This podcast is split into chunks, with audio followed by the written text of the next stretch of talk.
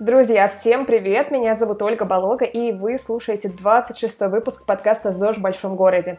Очень рада быть в эфире, очень рада сейчас, что вы слушаете нас, потому что почти полгода прошло с того момента, как мы записали и выложили предыдущий выпуск номер 25, так что назовем это вторым сезоном. Второй сезон подкаста «ЗОЖ в большом городе». Даем старт. Итак, пару слов для тех, кто к нам только что присоединился. В рамках наших выпусков мы обсуждаем ЗОЖ для тех людей, для которых здоровье и спорт, они не являются основной работой. То есть все мы знаем правила хорошего самочувствия. Это больше двигаться, правильно питаться, вот это меньше испытывать стресс и так далее. Но как именно встроить ЗОЖ в обычную жизнь? Там, где есть работа, дела, разные заботы, когда вечно не хватает то времени, то мотивации, то чего-нибудь еще. Вот именно об этом мы и разговариваем с нашими гостями. В проекте нас двое. Меня зовут Ольга Болога. Я руковожу маркетингом в рекламном агентстве и вообще очень люблю все, что связано с маркетингом и рекламой. Стараюсь вести здоровый образ жизни, а в рамках подкаста расспрашиваю наших гостей о разных видах спорта, о видах питания, о других практиках, которые у них есть. Потому что я считаю, что каждый может найти свой ЗОЖ. Например, каждый может найти свой спорт. Нужно только знать, что такое вообще существует и пробовать. Поэтому слушайте, пожалуйста, и выбирайте то, что у вас откликается проекте «ЗОЖ в большом городе» участвует еще наш невидимый боец. Это Евгения Галенко. Она монтирует выпуски, обрабатывает звук и выкладывает готовые подкасты на две площадки – iTunes и SoundCloud. Женя в прошлом SMM-менеджер, а сейчас мама в декрете – можно сказать, что спортом и правильным питанием она увлеклась э, с проекта «Бешеная сушка» во время одного из сезонов. И, в общем, тогда же и создала свой зожный Инстаграм. Сейчас она в декрете, и в ее блоге стало больше мамских штучек и находок. Это очень весело и очень полезно, поэтому с удовольствием мы дадим вам ссылку на наши аккаунты в описании подкаста. Пожалуйста, подписывайтесь и делитесь с нами вашими впечатлениями. Кстати, о впечатлениях. Хочу сказать, что лучший способ поддержать подкаст, если он вам нравится или понравится этот выпуск, это поставить нам 5 звездочек, ну или столько звездочек, сколько посчитаете нужным, в iTunes или поставить нам лайки в SoundCloud. Это поднимает подкаст выше в рейтинге, показывает ему большему количеству людей, и значит, о ЗОЖе будут знать практически все. Давайте зададимся такой целью. Ну и также, друзья, вы можете поделиться со своими друзьями ссылками на наш подкаст. Лично или в социальных сетях нам будет супер-супер приятно. Третий человек, который принимает участие в каждом выпуске, это наш гость.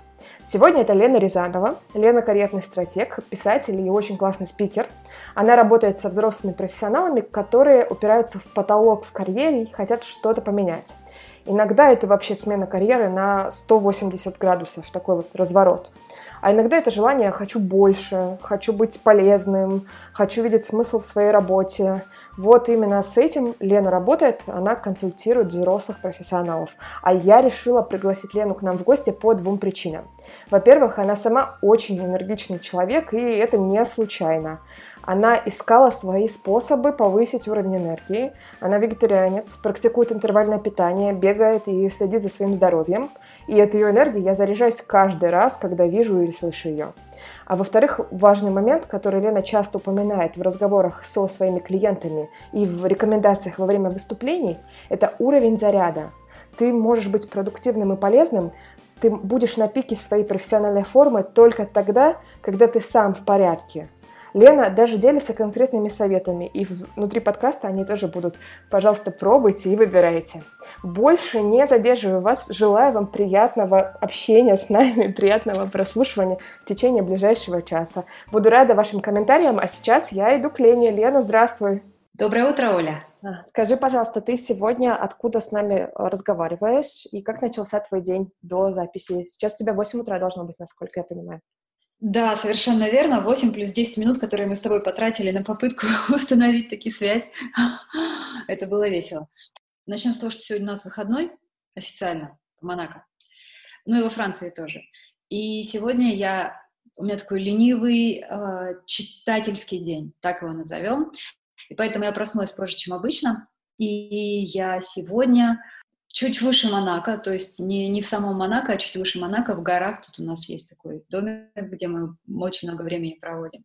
Вот, и я выпила чашку зеленого своего любимого чая матча латте, э, съела клубники целую большую тарелку и вкуснейшую конфету, и приготовилась к разговору с тобой. Вот так началось мое утро. Одна собака лежит у меня на коленях, другая собака валяется на террасе.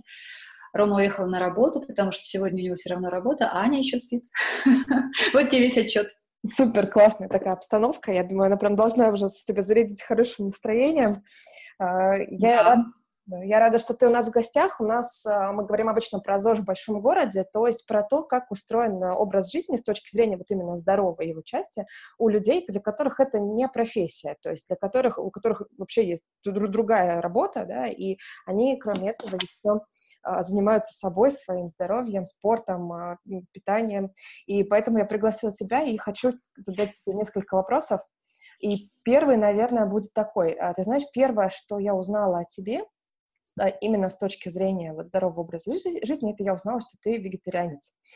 Mm-hmm. Такая тема, она не часто обсуждается, мне кажется, но мы здесь ее обсуждаем. И я хочу тебя спросить, как давно ты вегетарианец, и почему ты пришла к этому решению, и как сейчас а, ты а, с этим живешь, насколько тебе в этом комфортно, а, как, как ты себя чувствуешь, какой эффект от этого у тебя есть в жизни? Угу. Ты знаешь, я настолько давно, что я уже, честно говоря, и забываю об этом как-то упоминать. Знаешь, Оль, с чего на самом деле все началось? Однажды я, листая какой-то журнальчик, натыкаюсь на фразу «Каждый день мы копаем себе могилу ножом и вилкой». И я подумала, ух ты, блин, а что это может значить для меня? Потому что, ты знаешь, к тому времени здоровье мое было не идеальным. И я задавалась вопросом, а что не так с моим образом жизни? Знаешь, там очень много чего было не так, там было очень много стресса, там был постоянный рабочий режим без возможности заряжаться и отдыхать. Ну, в общем, все, что можно было делать не так, я делала не так. И ты знаешь, а, я попала в больницу. Попала в больницу с каким-то странным диагнозом, непонятным совершенно, где было подозрение на все, но в итоге как бы ничего не подтвердилось, на меня это сильно встряхнуло. А, были еще там проблемы, уже более конкретные, но я уже сейчас не буду в это углубляться, я имею в виду там со здоровьем. Но так или иначе, мне стало понятно, что мне нужно что-то в своей жизни менять, когда профессор Сергей Иванович, надеюсь, до сих пор живет и здравствует, а, из областной больницы Новосибирска как она тогда называлась, не помню, областная клиническая больница. В общем, в общем, хорошая больница. И вот профессор Сергей Иванович, глядя на меня, сказал мне, знаете что, Елена, а, вам нужно привыкать к мысли, что вы тяжело больной человек. И я подумала, как такое может быть? Мне совсем еще немного лет, у меня еще все впереди, у меня дофига каких-то планов. И он сейчас мне говорит, что мой организм практически разваливается – и ты знаешь, он не, мне никто из докторов не рекомендовал от чего-то отказываться, скорее там был огромный лист всяких назначений медицинских, но я подумала, что, наверное, я все-таки и сама попробую что-то для себя сделать. И я решила попробовать, уж не знаю, почему такой выбор пал, но, может быть, поговорила с кем-то, что-то почитала. Я сначала решила отказаться от мяса и посмотреть, как мне будет. И ты знаешь, я сразу почувствовала эффект, мне стало намного легче, круче, и больше жизненной силы появилось. И потом, через два года, я полностью отказалась от алкоголя. А, уже немножко по другой причине, уже не, столько, не только с точки зрения здоровья, но потому что я поняла другую вещь. Если я хочу а, делать то, что я делаю, то мне понадобится очень ясная голова. И ясности этой головы очень сильно препятствует алкоголь, которым я, знаешь ли, заливала серьезно свой стресс, а свои большие вопросы, которые у меня возникали к себе и к тому, что я делаю. Ну, как заливала? Я, понятное дело, там не валялась под забором, но, например, знаешь, вполне себе нормальная практика была каждый вечер выпить сначала бокальчик вина, потом этот бокальчик со временем превратился в два бокальчика. И я просто поняла однажды, а, когда я одна выпила три или четыре бокала за вечер, и достаточно, как сказать, ну, утром у меня было такое плохое, тяжелое состояние, совершенно мутная голова. И ты знаешь, я смотрела на мир, у меня такое пришло сравнение, я смотрю на мир как через мутное стекло. И меня это, Оля, так напугало, что я в тот же день приняла решение, больше ни капли, никогда, я так больше не хочу. И все, с тех пор закончился алкоголь тоже в моей жизни.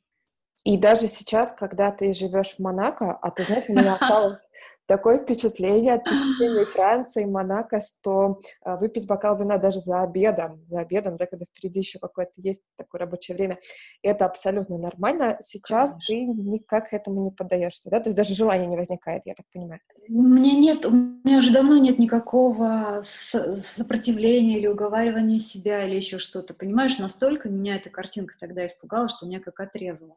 Но я умею себе, видимо, такие штуки устраивать, вот так же, как там, с мясом. Мне тоже, я могу увидеть, как люди едят, Рома, допустим, дома жарит стейк, единственное наше соглашение, что он, когда его жарит, то он включает вытяжку на полную мощность, вот, чтобы я там э, лишнего, не, лишних запахов, чтобы не было, не очень люблю. Но, тем не менее, там вид, вид зажаренного стейка и Ромы аппетитно его поедающего меня вообще никак не, не задевает и не трогает. Ну вот прекрасно, ест человек и ест. Но мне никогда этого не хотелось. Для меня мясо уже из разряда продуктов питания, ну вот как бумага, например. Я же не смотрю на бумагу вожделенным взглядом, как бы ее попробовать, например. То есть нет. Ты знаешь. Я в этом тебя очень хорошо понимаю, потому что красное мясо я тоже не ем уже очень давно, лет 15, и оно действительно ну, не воспринимается, вот говядина, стейк не воспринимается мной просто как еда. Вот даже запах, это как будто запах, не знаю, духов, например, ну, в голову же не придет их есть там, или пить, да, это что пахнет, но несъедобное, что-то такое. Ну а... да. И тут, знаешь, самое главное, чтобы не было э, воинственности какой-то. То есть некоторые люди говорят, я, ну там спрашивают их, а что ты, ты мясо не ешь? И человек такой, знаешь, говорит, я не ем никого, у кого есть мама. И я думаю, елки-палки, кого ты хочешь обратить в свою веру? Ну не ешь ты не ешь. Вот если бы ты сейчас не начала меня об этом расспрашивать, честное слово, я уже годами просто об этом никому, наверное, и не говорила. Ну, то есть, ну, а, а чего? Тут выбор каждого свой отдельный. Однажды, кстати, девушка из Прованса, у которой Рома был на, на Эно-классе, то есть на классе вина, прован, провансальских вин, я зашла за ним после этого класса, зашла, знаешь, в такой каф, каф, ну, это пещера, они там сидят, у них там прекраснейшие винные запахи, кстати, обожаю винные запахи, иногда за обедом нюхаю, хорошая красная или хорошая розовая. И а, она говорит, а Рома говорит, это моя жена. Она говорит, о, мадам, типа, добро пожаловать. И подает мне бокал какого-то вина и говорит, вот это особенное, вот это вот вам очень понравится, попробуйте. И вот тут, Оля, мне впервые было очень трудно сказать, что я не пью, не потому что я хотела, а потому что я не хотела разрушить все вот это вот, вот этот вот порыв вот этого человека прекрасного. И я сказала, что к сожалению, уже очень давно я не пью алкоголь, но я его с удовольствием понюхаю. И спасибо огромное, у вас тут замечательно, и мой муж, я надеюсь, вас дал должное всем вашим винам. Вот это был единственный раз, когда я, правда, немножко даже пожалела. Э, вот так. А так нет. Лена, ты знаешь, для наших слушателей, я думаю, нужно сказать, что твой муж Рома, он по призванию шеф-повар и по профессии руководитель ресторана, да, чтобы они понимали масштаб всей ситуации. И, конечно, я хочу спросить тебя, как у тебя получается это совмещать, потому что э, вижу по себе, вижу по другим людям, а, что окружение очень важно, и люди, которые рядом с тобой, допустим, поздно ужинают, да, они а, как-то затягивают, хочется тоже присоединиться, да, еда, она же не только про а, то, чтобы голод удовлетворить, это еще такой социальный момент, особенно когда речь идет о близких тебе людях. Как mm-hmm. у тебя это сочетается? Например, вегетарианство, я э, знаю про интервальное, интервальное питание, да, мы поговорим еще про это, и муж-повар. Как вы договариваетесь? Ой, слушай, мы какое-то время просто вот пытались вот, вот найти идеальный формат сосуществования двух э, питательных конфессий. Одно — это когда человек ест все, абсолютно все, и по его профессии ему нужно есть все. А, ну, хотя, конечно, мне могут люди сейчас возразить, что бывают люди, которые шеф-повара, которые исключительно там только про вегетарианское питание. Но нет, Рома всеяден. А, опять же, французская кухня нифига не вегетарианская. Вот. И моя конфессия, которая очень много, она особенная. Там есть очень много вещей, которые просто не попадают в тарелку. Но легко попадают на стол, и вполне за одним столом может все это сосуществовать, правда, в разных тарелках. Так вот, ты знаешь, со временем мы пришли к тому, что когда Рома готовит, вечером, например, он не готовит ничего из того, что я могла бы захотеть. Ну, например, он не готовит ризотто там, с артишоками, допустим, да. Вот я очень люблю ризотто с артишоками или с грибами. И он не готовит э, какие-нибудь классные салаты, хотя иногда он, правда, готовит, но больше скорее как гарнир там для своих мясных блюд. Вечером он может себе приготовить, и Аня, Аня тоже иногда к нему присоединяется, что-нибудь такое более мужское, тяжелое, чем меня вообще не соблазнить, и поэтому все совершенно спокойно. А, до этого, конечно, бывали моменты, когда он, допустим, затевал вечером, знаешь, какой-нибудь, даже не знаю сейчас, что какой-нибудь эм, овощное что-нибудь, как, какое-то овощное рагу, например, рататуй. Рататуй вообще мое слабое место. Знаешь, что такое рататуй? А, да, особенно после мультфильма с таким названием. Я, а, я, ну вот, вот, вот, точно, точно. Все знают, что такое рататуй теперь, да. И вот ты знаешь, когда вечером вот этот запах потрясающих свежих перчиков, э, вот, вот этого всего запекающегося в духовке разносится по дому, ну тут вообще невозможно жить. Надо запираться в дальней комнате, а лучше в подвале, чтобы все это не слушать, не соблазняться. Поэтому мы договорились, давай все кулинарные страсти припасем на выходные для семейных обедов. И тогда полное раздолье. А вечером, ну вот, как-то попроще. И это действительно всем очень упростило жизнь, и мы, в общем, так и живем теперь.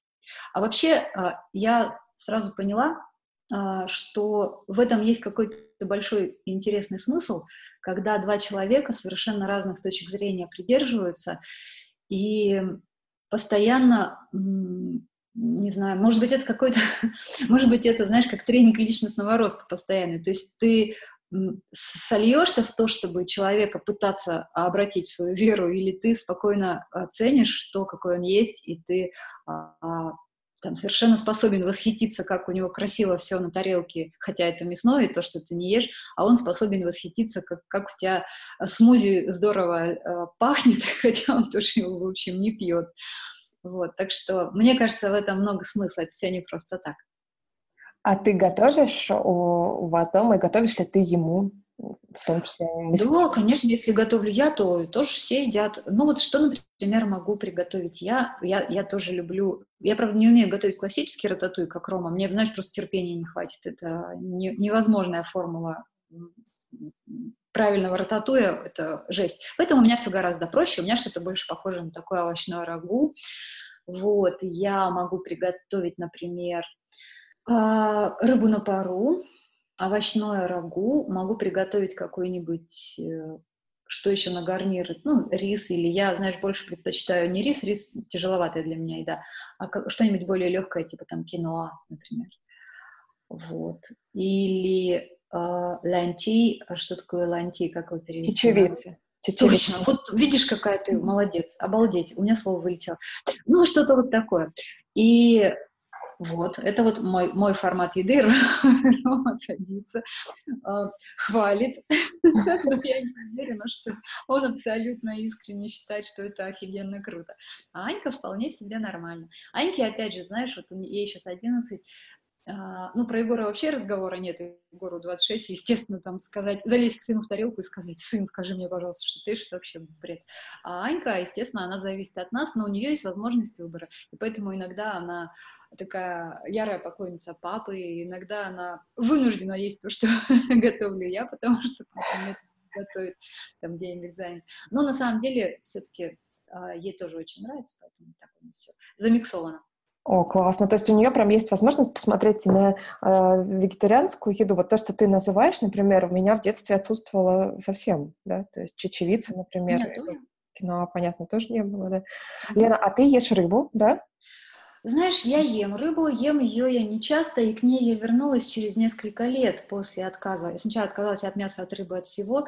И вот, кстати, вот что я тебе сейчас расскажу. К рыбе я вернулась, когда мы познакомились с Ромой. И когда мы с ним начали встречаться, он однажды, а у него же шеф-поварское, вот это вот уже давно внутри зрело, и он однажды а, говорит, я хочу приготовить что-то он такое. Я уже не помню, что это было, но это было с морепродуктами. А я не ела морепродукты. И, ну, ты знаешь, вот вид потрясающего парня, который готовит на кухне, и из этого получается что-то вообще великолепное. Вот я тогда сказала себе, ну, мне очень хочется морепродукты, и я, наверное, сейчас изменю себе с морепродуктами. И я попробовала то, что он приготовил, это было невероятно вкусно. И я вот э, поняла, что у меня раз... А мне до этого мысли о рыбе и морепродуктах, конечно, постоянно в голове крутилось, потому что от мяса я отказалась легко, а от рыбы мне было сложно отказаться. А, и постоянно ее хотелось. Я поняла, что, наверное, все-таки нужно это мне, раз уж я, и тут, типа, тем более такой повод. Ну и, короче, представь себе, вот мы сидим, Егор, Рома, я, Ром приготовил все это, мы едим, и Егор тут из из изрекает такую шутку, посмотрев на меня, говорит, в следующий раз ее видели на шашлыках. Мы все над этим поржали, поржали, поржали. Ну, не, на шашлыках меня не видели, хотя рыбу я достаточно часто, то есть там два раза в неделю ем. И мне этого вполне себе хватает. Вот. Угу. А в плане рациона, в плане твоего вегетарианского рациона задаешься ли ты такими вопросами, как, например, а, где взять белок э, на сегодняшний день, да, или вообще вот э, там какими-то а, калориями, белками, жирами, углеводами, соотношениями всего oh этого? Goodness, oh my goodness. Нет, я таких вещей, я знаешь, я, а, когда чувствую, что что-то со мной не так в организме, я иду к своему классическому доктору, он, он не придерживается никаких каких там здоровых систем питания, он просто классический general practitioner, GP. И э, прошу его сделать тест, тесты разные, ну там тест крови и так далее, вернее анализ крови. И э, он смотрит, есть какие-то проблемы или нет. Ты, ты знаешь, вот если бы что-то было не так, он бы, понятное дело, меня там, мне там по голове настучал. Но а, он знает мою систему питания, и когда он смотрит на мои все анализы и на мои все другие показатели, там типа сердце, давление и все такое, он пристрастно на это смотрит, я это знаю, но ему не до чего докопаться. Супер, здорово. Поэтому я не парюсь. Единственное, с чем у меня была, была проблема, это с железом. Она у меня стародавняя проблема, прям с детства, с детства, но я это тоже взяла с его помощью под контроль, там, пью специальные препараты, и вот, вот это вот единственный момент, который мы вообще особо на контроле держим. А так, я прошу прощения за звук сейчас, это напоминалка, а, мне пришла на телефон. Я тебе скажу, даже это имеет отношение к нашему разговору. Э, эта напоминалка называется «Правило 60». Она про состояние на насыщение, про то, насколько я чувствую полный желудок. Вот так. То есть, когда я завтракаю, просто я чуть позже должна была позавтракать, но я решила позавтракать раньше нашего разговора. Вот, когда я завтракаю или когда я обедаю, то, знаешь, э, все люди на интервальном питании склонны чуть-чуть как бы подъесть чуть больше, чем нужно, потому что 16 а, или 18, как в моем случае, часов без еды, это как бы, ах, надо подзаправиться. И вот я себя контролирую, чтобы не переедать. И правило 60 — это вот это субъективное ощущение, когда желудок наполнен на 60%. То есть вот так. И вот это вот то ощущение легкости, которое я очень ценю. И заходить за этот предел я не хочу. Извини, что прервала твой вопрос. А мой вопрос, э, Лена, был, в общем, именно про это. Я хотела спросить тебя про интервальное питание и про то, как ты к этому пришла. Опять же, была ли ты в поисках инструмента для а, того, чтобы повысить свою энергию, или что-то другое тебя натолкнуло на интервальное питание? Угу. Да, расскажу с удовольствием, тем более, что это первый раз, когда я об этом рассказываю. До этого я разве что сообщала общественности, что я там, например, уже год на интервальном питании, задавайте мне вопросы. Но мне вопросы не задавали, а мне советы давали, что это, кто-то говорил, что это неправильно, кто-то говорил, что это большая ошибка и так далее. Или кто-то спрашивал, сколько я теперь вешу. Ну, вот такие вот штуки, может быть, и спрашивали. Но я поняла, что я что-то не хочу об этом сильно распространяться, но если людям сильно будет интересно, то расскажу. Рассказываю. Ты знаешь, я очень давно-давно-давно искала какое-то системное решение, которое дало бы мне э, за счет минимальных усилий максимальный результат относительно двух вещей. Относительно а, моего состояния здоровья, вот знаешь, такого вот уровня энергии, скорее так назовем. Вот, да, окей, уровня энергии. Вот это вот ощущение внутреннего. То есть уровень энергии, он же никак не измерим, мы его чувствуем. Мы чувствуем легкость, мы чувствуем, э, как, как внутри горит огонь, как он зарождается внутри, как происходят какие-то, вот знаешь, вот внутренний моторчик какой-то, вот он так вот фигачит, и вот это вот вот не, не, не, невыразимое ощущение, но очень четко понятное. То есть есть у тебя энергия, нет у тебя энергии. Вот это, вот это первый мне был нужен момент, как поддерживать такой постоянный стабильный уровень энергии. Второй момент, он касался состояния физического тела. То есть а, когда питание должно, опять же, без особых запариваний, давать идеально, а, идеальный результат с точки зрения вот внешности. Я даже, Оля, не знаю, что было главным, первое или второе. Наверное, оба два. Пусть, пусть будет так. И я с этой точки зрения две системы питания испробовала. Первая система, которая была очень близка к идеалу, это был как же это сейчас, по-русски-то сейчас, секунду, э, сыроедение, вот, сыроедение. Это было сыроедение. То есть, это, знаешь, когда это было? Это было в 2008 году, 2000, да, в 2008 году, когда я перешла на сыроедение, причем на самый жесткий вариант сыромоноедения. Мне хотелось устроить такой буст здоровья и всего остального. И это офигенно сработало. За полгода я из достаточно плотненького такого человека превратилась просто в стройняшку с горящими глазами, энергии было выше крыши, все было здорово, но был один огромный, огромный минус. Я все время хотела есть. Все время не было чувства сытости. А когда на сыроедении, ну, то есть там вообще же все, всегда все можно. Хочешь там ночью точи свои эти морковки. То есть ты, ты, ни, никакой лишний килограмм не прилипнет. С, с точки зрения всего было очень круто. Но мне все время хотелось есть, я все время думала о еде, и даже через полгода я не перестала о ней думать, и я поняла, что в этой системе, блин, есть какой-то большой изъян для меня именно, потому что я не вижу смысла а, питаться так, чтобы все время думать о еде. То есть что за фигня получается? Я не думаю о своих делах, я не думаю о работе, я все время думаю о еде. И поэтому я отказалась. И плюс тут еще было важно еще социальное социальный момент, потому что когда ты приходишь куда-то с друзьями, ты становишься просто фриком каким-то, когда ты говоришь, нет, мне, пожалуйста, только салат, и, пожалуйста, не добавляйте туда там масло, и лучше даже вообще салат будет состоять только из одного салата или там всего лишь из одной морковки, а лучше всего потрите мне, пожалуйста, порежьте мне, пожалуйста, огурчики и все. Ну, короче, полная фигня, полная фигня. То есть социальный аспект тут прям сильно страдает.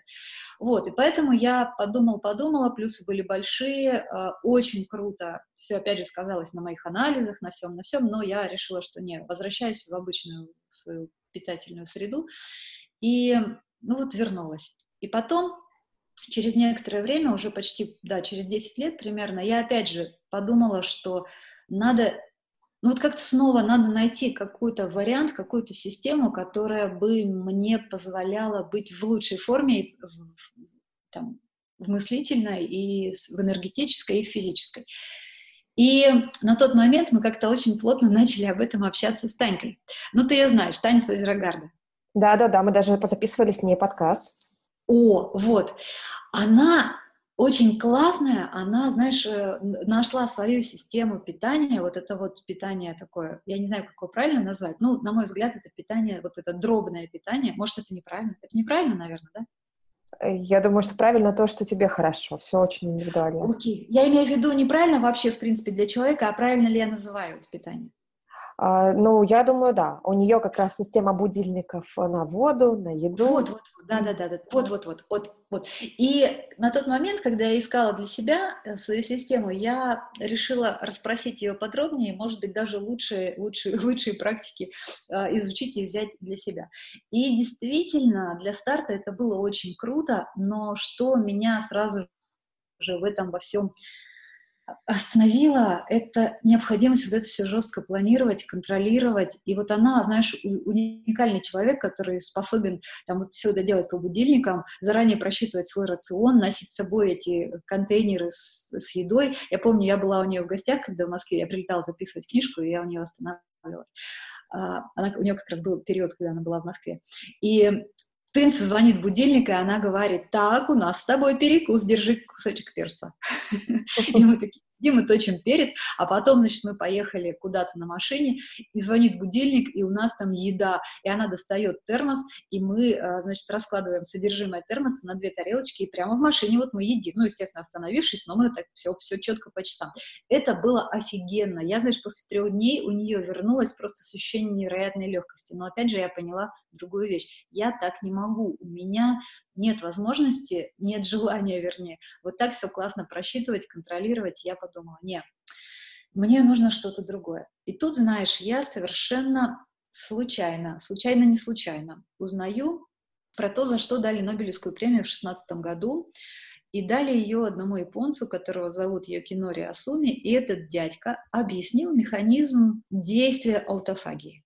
Аутофагия — это ну, буквально самопоедание клетки. Самопоедание, когда клетка очищается, съедает свой мусор, накопившийся внутри. Я очень сейчас э, примитивно все это излагаю, ну просто кому интересно, можете сами погуглить и почитать. И после этого сразу же, буквально сразу же, я наткнулась на два исследования, на двух э, людей, на двух ученых. Один из них был Вальтер Лонга, он работает в Южно-Калифорнийском университете, он биолог, и он изучает практики голодания и воздействия их на живые организмы. А второй э, человек, который тоже меня очень сильно зацепил, он даже на Теди выступал, он нейро, э, он начальник лаборатории нейронаук. Общем, он как получается, нейробиолог, да, получается. Э, его зовут Марк Мэтсон, он э, работает в институте, Национальном институте старения в Балтиморе. И он тоже изучает голодание и воздействие перерывов в еде на мозг. И как-то вот это все так вот все совпало. И я подумала, хм, и тут я раз и читаю про интервальное голодание. И вот вместе с этими со всеми вот исследователями, совсем-совсем, я понимаю, что, кажется, это выглядит достаточно секси для меня, то есть я хочу попробовать. И я подумала, это было в апреле 2018 года, окей, система маниакально проста. А, то, что нужно контролировать, всего лишь один, один параметр — это время. А все остальное Просто вот все просто. Есть окно еды, есть окно без еды. Можно выбрать, какие продолжительности окон. Да, там даже можно 12 на 12. Вот. А, а я выбрала, я подумала, а попробую-ка я 6 на 18. 6 часов я ем, то есть с 8 до 14 я ем, а остальное время я не ем. И посмотрим, как это на меня сработает. Я решила, что я посмотрю на, в течение апреля, а потом решу. И ты знаешь, в конце апреля я поняла, что у меня и вопросы не возникают, продолжать или не продолжать, потому что для меня эта система была идеальной. Это окно, вот у меня оно с 8 до 12, ой, до 14, кто-то его вечером берет. То есть вообще без разницы, ты вообще ни о чем не паришься, ты просто делаешь так, чтобы у организма было время на то, чтобы отдохнуть от еды, и все это дело там переработать, и ты за это время вообще не думаешь, чем, чем, что, что, что у тебя на ужин, там, как ты, а, какие-то дополнительные продукты, и, там, и здоровые ли они, нездоровые ли они, ну, то есть вообще не вопрос. И я поняла, что офигенно меня это очень устраивает, и, в общем, все, я уже год на этой системе, и я надеюсь, что буду на ней еще очень долго, потому что мне это очень нравится. При этом ал- алкоголь, естественно, я не употребляю, мясо я также и не употребляю. Добавилась движуха, то есть у меня, естественно, э, уже, ну, не, не с этого момента, она еще и раньше началось такое правило, что каждый день я должна обязательно как-то как еще и тело нагрузить, то есть чтобы почувствовать больше энергии. Тут отдельный вопрос, и тут э, не с питанием он связан. Ну, в общем, это все дополнительно сработало. И, в общем, в итоге вот такое вот у меня системное решение переросло в мой собственный лайфстайл. И он мне очень нравится, потому что я ни минуточки вообще об этом не парюсь. А кроме того, что ты об этом не паришься, то есть энергия не идет, да, тебе не нужно ее тратить на этот вопрос, а ты чувствуешь еще другие эффекты, более какой-то... О, ну да, конечно, конечно. То есть задача, как я вначале сказала, зачем я искала систему, задача была многогранная. Первая задача это был, было состояние мозга, состояние ума. Вторая это уровень энергии. И третья это физическое тело. Я уже с самого начала, буквально с первых же дней, поняла, что вот это вот ощущение легкости, которое, на котором ты просто существуешь, оно почему-то не просто на физическом уровне сказывается. Ты как будто бы меньше устаешь, ты вот вообще как будто бы ты такой знаешь, я читала, когда об этом, как люди об этом пишут, там один чувак из Силиконовой долины, кстати, очень популярная, популярная метод, система в Силиконовой долине, и вот там один чувак писал, что он как будто бы находится в состоянии все время такой легкой эйфории. Ну, я бы не сказала, что все время так, так, так, именно легкая эйфория, но ты знаешь, оно все равно, вот эта легкость есть, и от нее почему-то легко. Вот такое ощущение, что ты такой как будто бы невесомый совершенно. Я не знаю, понятно ли, и, вернее, я знаю, что это непонятно, это просто нужно попробовать. И опять же, почему мне это понравилось, я засекала, да, и до этого уже записывала свой уровень энергии в разное время.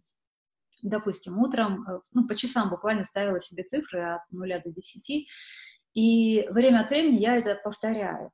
И я вот посмотрела свои цифры по сравнению с предыдущими периодами. У меня очень сильно увеличился период активного, активного действия, что ли, активного включения. То есть я жаворонок, и до этого я, допустим, там часам к двум уже сдувалась. Ну, то есть все, у меня после этого нужны, нужны были другие, более спокойные дела делать. То есть если я до обеда, где-то это в книжке я прочитала, не я придумала, если до обеда я творец, то после обеда я просто исполнитель то здесь я поняла, что у меня этот период продлился часов до четырех. Вот, но, конечно же, конечно же, то, что все-все-все замечают, и то, что поверь, было не самой главной целью, это внешность. Не, незаметно как-то постепенно ушли килограммы. Причем вот, равномерно отовсюду. А, они, я не знаю, откуда их столько ушло, потому что, ну, судя по весам, там минимум десятка. Я не могу сказать, что я маниакально взвешивалась. 10-13, вот так где-то по моим расчетам. И я это даже не сразу поняла. я, я помню. Вот я начала в апреле. В июне начался пляжный сезон. И я пошла покупать купальник. Потому что мой почему-то на мне перестал хорошо сидеть. И я такая, пошла покупать купальник. Окей. А мой до этого был у меня там лет пять, наверное. И знаешь, прихожу в магазин, и там девчонки, и они мне подносят мой размер. Они говорят, о, окей, типа там, видим, видим, сейчас принесем. Вот такой цвет, такой, такой, приносят. И я, знаешь, беру эти купальники в, руку, в руки и говорю им, так они мне маленькие, это слишком маленький размер для меня. Они говорят, come on, это ваш размер, идите, идите померите. Вот настолько непривычно, а, что ты еще как бы внутренне свои габариты по-старому мыслишь, а тут тебе уже говорят, они уже другие. Оля, блин, это был момент истины, когда я зашла в примерочную, и когда я вот этот крошечный купальничек, который вообще нифига не моего размера, я надела, и он на меня сел. И когда я впервые за много лет увидела в зеркале а, вот то, что я увидела, и я не подумала, ой, надо похудеть, или там, ой, что-то у меня лишний вес, или ой, какая-то я там, какое-то зеркало неправильное, или какой-то ракурс неправильный я увидела в зеркале, прямо, знаешь, и порадовалась. Я увидела себя и сказала, обалдеть. Я сразу купила три купальника.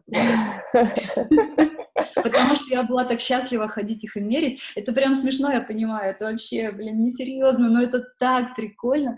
Ну и вообще, а, когда ты постепенно, знаешь, вот ну, когда ты привыкаешь постепенно к тому, что ты как-то изменился, хотя ты себе такой задачи ключевой, вот самой-самой первой не ставил, но оно происходит, и ты понимаешь, что ты системно вот к этому приближаешься. Такой идешь, 9 раз там увидел себя в каком-то отражении, в какой-то витрине, вот нечаянно, или на фотках на каких-то.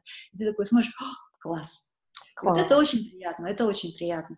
И ты знаешь, я еще поняла, что для меня никогда не работает и никогда не работало, если бы я поставила себе задачу сбросить 10 килограммов, а, там, легче стать на них. Вот если бы я делала только это, я решала бы задачу только такую. Мне кажется, не вариант для меня. Мне нужно подходить именно вот целостно, вот целиком, чтобы сразу и на тот, и на другой уровень, там, и на, на третий уровень, и тогда оно все вместе работает. Вот так для меня, но не для всех, естественно. То есть вообще, кстати, все, о чем мы говорим, это же исключительно только личный опыт, вообще не претендующий на то, чтобы кому-то что-то рекомендовать. Я ну, просто рассказала. Ты, да, рассказала, но ты сейчас очень сильно добавила плюсов, мне кажется, в систему интервального голодания для наших слушателей и особенно слушательниц. И ты знаешь, у меня остался один вопрос технического характера. Я помню, как-то ты сказала а, про э, свой, э, свое окно питания, да, что вот в это время с 8 до 14, зато ты можешь съесть вообще все, что угодно, даже mm-hmm. торт. Вот ты сказала такую фразу, и мне прям этот торт запал в душу. Ты правда ешь торт? То есть действительно ли это так работает, что ты можешь вообще все, что угодно съесть э, по факту, да, то есть в том числе сладкое? Ну, естественно, да. Ну вот давай сейчас тебе там пример приведу классического какого-нибудь типичного, вернее, дня. Вот про завтрак я рассказала в самом начале, да, что это может быть. А, сегодня я не пошла в буланжери за круассан. Давайте я расскажу прям совсем типичный день. Завтрак у меня — это круассан мультизерновой. Обожаю мультизерновой, даже не потому, что он супер здоровый, потому что, а, вернее, более здоровый, потому что просто он офигенно вкусный, в отличие от классического для меня. Вот, значит, такой мультизерновой круассан у меня и моя, моя большая чашка матча латте гигантская, классная, домашне приготовленная. Потом где-то через пару часов, э, даже через два с половиной, наверное, я могу съесть какую-то гигантскую тарелку какого-нибудь фрукта, например, черешни, я прямо западаю на черешню, или там манго, или еще чего-то, ну, там, бананов могу налопаться, да вообще, какой фрукт есть, тот я и съем. Потом у меня э, ланч, и вот этот ланч, он как раз такой может быть очень большой. То есть в каком плане? Допустим, на ланч у меня рыба а, с с какими-нибудь овощами и с какой-нибудь крупой, ну, допустим, с гречкой или там с киноа, или даже, может быть, с рисом, с рисом, хотя с рисом реже. Я говорю, не очень люблю рис. Вот. А, или у меня может быть, э, ну, не, не будем усложнять, вот такой на, на десерт я могу съесть кусочек очень вкусненького тортика или пирожного, прям классического, то есть не какого-то там диетического, нормального, полновкусного, прекрасного. Вот, пожалуйста, на десерт я могу съесть. Причем я ем не очень быстро, то есть не то, чтобы я там сразу запихнула в себя этот десерт после, и, ну, там полчаса может пройти у меня. Главное, чтобы вот, вот до двух часов уложиться. Вот, а, опять же, я там выпиваю свой любимый чай, что еще? А, еще за это время я где-то литр свежевыжатого сока выпиваю, что тоже такой серьезный сахарный удар, я считаю, потому что это же там очень-очень сладкий, апельсинового. Ну вот, нравится он мне, очень люблю. У нас э, в супермаркете специальная машинка стоит, где приходишь, там бутылочку сока себе сразу же выжимаешь. Вот, ну и все, все. И все, и до следующего утра. Ну да, и да. причем, знаешь, если у меня, ну то есть, согласись, это не, а, а при этом я еще, знаешь, если хочу, я могу еще и э, багетика поесть, то есть хлеб, хлеб, почему нет? То есть нет никаких ограничений, то, что я хочу, я и ем, вообще mm-hmm. без проблем. Если я захочу съесть огроменную тарелку пасты, Оля, я ее съем, но я ее, правда, редко хочу. Прям совсем, можно сказать, не хочу. Но пиццу, вот сегодня мы с Анютой будем готовить пиццу домашнюю, пиццу 4 сыра. Это прям термоядерный удар калорийный, но мне пофиг, потому что это так классно, потому что это будет вместе с Анютой, потому что после этого у меня будет 18 часов, за которые я есть не буду. И я сначала буду вспоминать эту пиццу и думать, как же сегодня было здорово, а потом я буду думать о своем следующем а, дне и как я возьму этот свежевыпеченный круассанчик.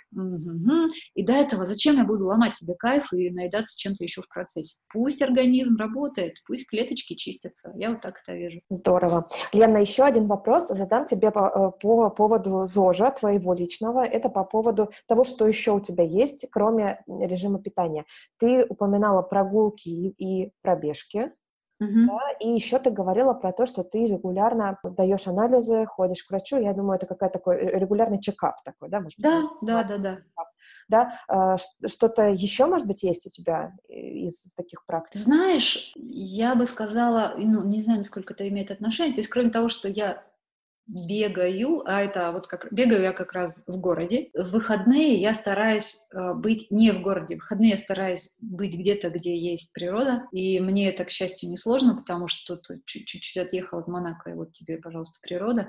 В общем, я в выходные стараюсь ходить в горах как можно чаще. И для меня это прямо огромный такой источник энергии. Ну, вот так. И что касается коротеньких прогулок, я их тоже постоянно практикую, потому что мне кажется, для того, чтобы быть в порядке, нужно устраивать себе такие паузы, короткие или длинные, но давать себе возможность мыслям, давать возможность вернуться в нормальное состояние, давать себе а, возможность стресс как-то отключать.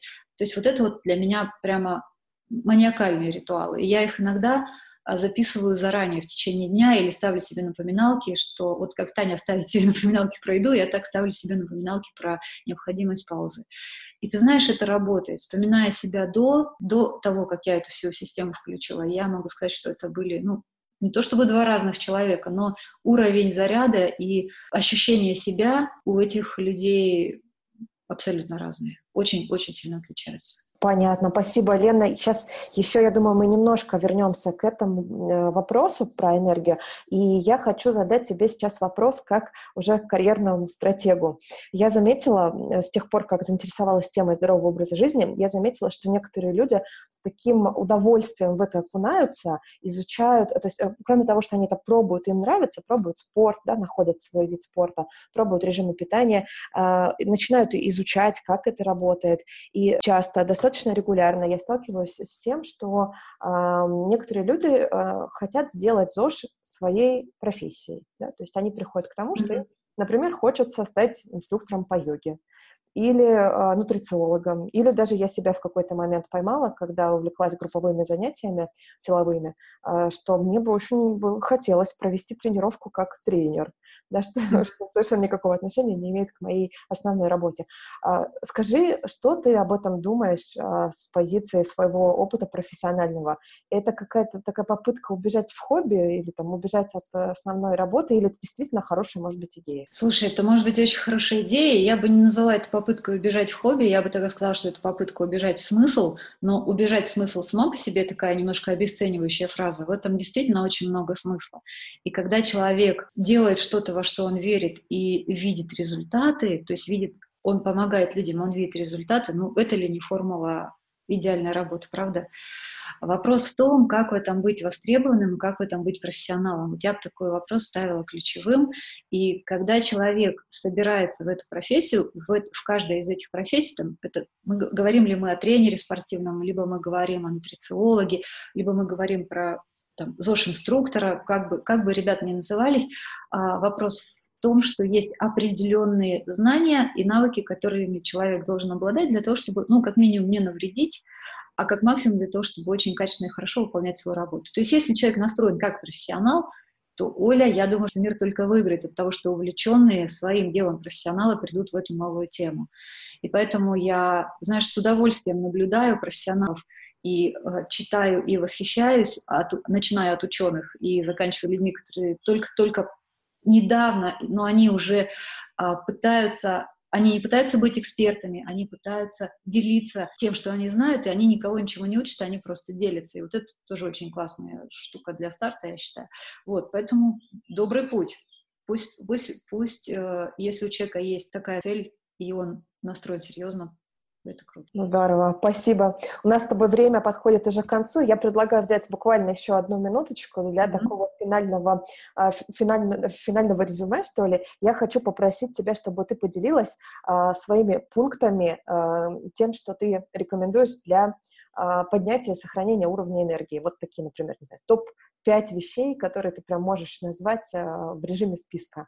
Что ты рекомендуешь? Хорошо, назову. Тем более, что у меня есть на эту тему свой собственный список, который у меня находится в ежедневнике. Я его называю чек-лист ресурса. И я каждый раз к нему обращаюсь для того, чтобы проверить, насколько я в своей системе. Давай начнем с главного. Я рекомендую каждому выработать свою собственную систему того, чтобы быть в порядке. Эта система у нас с вами будет естественно, у всех отличаться. И то, что хорошо для вас, может быть, нехорошо для меня и наоборот. Пусть это будет ваша личная персональная система, но что я, так как я делюсь сейчас своей, то я поделюсь э, вот чем. В моем чек-листе первое — движуха. Есть она или нет. Второе — даю ли я мозгу время и пространство для рассредоточенного режима, ну, то есть для паузы. Третье — ощущение легкости я спрашиваю себя, есть оно у меня или нет. Что тут еще можно добавить из такого, что не имеет отношения к работе, а имеет отношение ко всем нам? Ну, чекапы, чекапы э, регулярные, то есть раз в год, там раз в полтора года, тоже я бы сюда добавила. Но самое главное, знаешь, вот что я хочу сказать. Самое главное не стать себе слабым звеном, потому что у нас могут быть класснейшие цели, у нас могут быть потрясающие задачи. Мы реально, у нас у каждого, Оль, потенциала настолько, что мы можем перевернуть мир, хорошую сторону. Мы можем сделать мир лучше намного. И потенциал каждого человека, он, по сути, безграничен. Люди даже не подозревают, насколько они крутые. Но самое плохое, что может произойти с человеком с горящими глазами и с потрясающими намерениями, это что он однажды споткнется не об какие-то внешние препятствия, он споткнется об себя самого. Он просто не сможет сделать что-то, потому что у него не хватит сил, не хватит здоровья, не хватит энергии. Вот не хочу, чтобы такое происходило. Хочу, чтобы было по-другому. Поэтому я всем хочу пожелать найти свою систему. Лена, спасибо тебе большое. Я думаю, прям на этой позитивной такой заряжающей ноте мы с тобой на сегодня закончим, попрощаемся. Чувствуется энергия через э, компьютер, да, через вот э, экран, через э, километры от тебя просто бешеная, причем как в 9 утра, так и в 7 часов вечера. Поэтому спасибо большое за то, что поделилась своим опытом и своими секретами. Ребята, если вы вдруг дослушаете наш разговор до конца, поставьте, напишите нам, я дослушал до конца. Я вас прямо очень всех крепко обниму, потому что я бы очень сильно удивилась. Ну, правда, искренне, искренний разговор, да, это да, но все равно мы каждый выбираем из того, что нам близко, правда же? Так что, если мы кому-то сегодня в чем-то помогли, супер, значит, не зря говорили, но поговорить все равно было очень приятно, Оль. Спасибо тебе огромное, что позвала. Спасибо, Лена. Желаю тебе хорошего дня в горах сегодня. Тебе тоже. Пока. Пока. Друзья, во время общения с Леной я вспомнила историю про 80 на 20. А, про этот принцип, о котором говорят многие люди, которые увлекаются здоровым образом жизни. В том числе Таня Дзюй, напомните, из выпуска номер 24. Они говорят про то, что ЗОЖ – это про 80% жизни. Правильное питание – это про 80% того, что мы едим. А 20% оставляем на то, чего нам хочется, даже если это не очень полезно. И знаете что? Буквально через пару часов после нашей записи Лена прислала мне сообщение, в котором рассказывала, что иногда случаются такие дни, когда их с Ромой приглашают на званый ужин. А вы помните, что Лена придерживается принципов интервального питания и после 14.00 ничего не употребляет в пищу. Так вот, такие ситуации бывают редко, но Лена себе в них не отказывает. Помните слово meal? Когда даже спортсмены, которые придерживаются очень строгих принципов питания, один раз в неделю позволяют себе прием пищи, в котором можно все. Так вот, такие вещи Лена тоже ассоциирует с читмилом и с удовольствием соглашается. И ужинает в эти дни, а на следующий день спокойно возвращается к своему режиму питания. Это не про срывы, это запланированные истории, которые бывают редко, которые в целом совершенно не портят ситуацию с интервальным питанием или с любой другой диетой, которой вы придерживаетесь. Вот так, друзья. Знаете, для меня это про гармонию, и это именно то, чего бы мне хотелось добиться в рамках своего ЗОЖа, и хотелось бы, чтобы вы пришли к этому в рамках вашего. Поэтому следующие выпуски обязательно будут. Если вам понравилось, не забудьте поставить нам оценку в iTunes или SoundCloud. Я на сегодня с вами прощаюсь. ЗОЖ в большом городе. Пока!